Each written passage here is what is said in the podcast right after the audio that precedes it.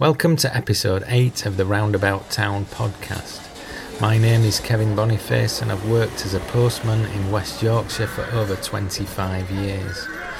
Throughout this time, I've kept a journal of my experiences in the hope that writing things down will somehow make them more comprehensible.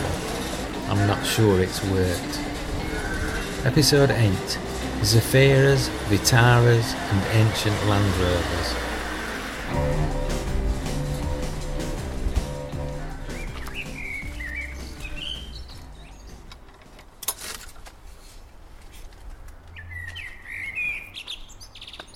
The gutter is lined with flattened plastic bottles and someone is blowing their nose loudly on Branch Street. It's 6:30 a.m.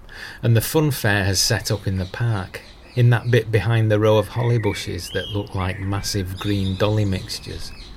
Two men in high-vis vests are talking. Do you know that guy from Up Updean with one arm? Stumpy. Aye, that's him, Stumpy. I walk up the ring road behind two young men in faded tracksuits. The taller one, with his hood up, is walking a Staffordshire Bull Terrier on a lead. His swagger is so pronounced that he builds up too much sideways momentum and stumbles. To cover his embarrassment, he begins a vigorous air punching workout which results in his dog being yanked violently sideways with each right jab. The other man isn't paying attention to his companion. He has half his arm down the back of his tracksuit pants and is scratching his ass while he wolf whistles the girl in dark glasses walking down the other side of the road.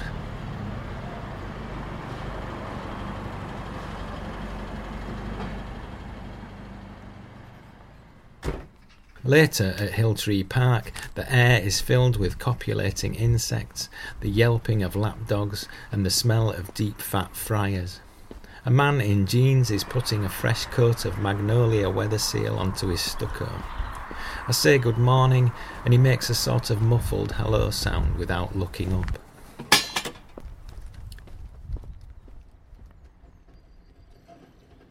The sun has barely been out an hour when the retired men appear in their shorts and sandals on the hunt for print based news. Some make their way to the Hyundai showroom that smells of rubber, where they gather around the modular seating. Dry horse shit, tree litter, and slug trails line the gutter outside the church hall with the aircraft hangar roof. Large men walk small dogs, and large women talk at the bus stop. I was supposed to be going up to Diane's, but I can't walk nowhere. I'm in agony. One man's heels are overhanging the back of his crocs by about an inch and a half. Another man who is eating his lunch at 11:30 a.m. says, "Have you always had a beard, or is it just me?"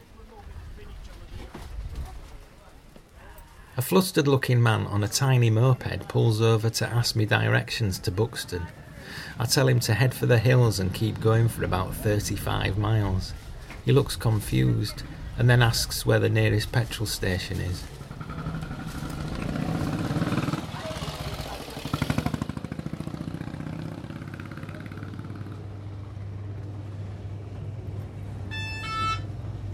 At the post office on Church Street, a man is photocopying a pamphlet. The postmistress watches from the corner of her eye, and after a couple of minutes, she breaks off from serving a customer to advise him he could save himself some money if he doesn't bother copying the blank pages. The man says he realises this, but his boss has instructed him to copy every page so it's exactly the same. Two men in polo shirts are talking loudly across an expanse of plastic lawn. It's our lass's birthday today, says the one in the navy blue shorts. Did you get her out? asks the other one in the navy blue shorts. A shredder. She's always shredding stuff, and the old one's broken. A tall man drops his keys and a Cadbury's twirl on the floor. He's on his phone, so he tries to gather them up with one hand. He picks up the twirl first and then tries to retrieve his keys with just his thumb and index finger. After a couple of attempts, he's successful, only to drop them again as he straightens up. He bends down again and repeats this procedure with the same results. He bends down a third time and tries a variety of approaches, including lodging the phone under his chin and lodging the twirl under his arm and crouching. Finally, he puts the twirl back down and starts with the keys. This eventually works.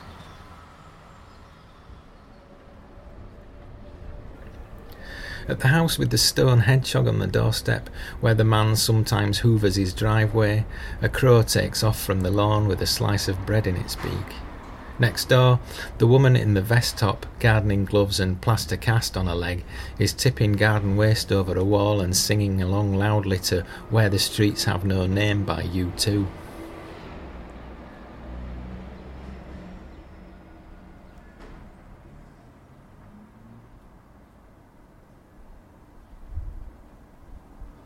In the sticks, the sun is out, and the cow parsley is out, and the roads are littered with leaves and twigs from the high winds. Jackdaws scatter as I approach.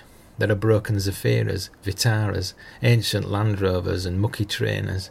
There are midges too, and a lone oyster catcher down by the reservoir. Puffs of pollen explode from the pine trees, and I can definitely hear a cuckoo. High on the valley side where the nightclub moguls build the ostentatious houses with the panoramic views, there are stripy lawns, twice life size garden Buddhas, unorthodox displays of decorative spar stones, and the most bloated shiny black 4x4s.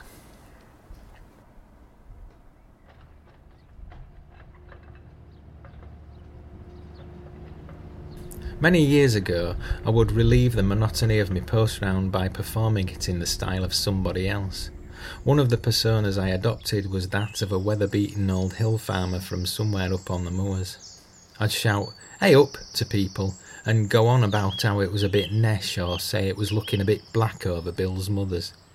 It occurs to me now that I pretty much do me round like this for real these days. It's a bit like that bit in Colditz where Wing Commander Marsh tries to trick the guards by feigning insanity and actually goes mad in the process.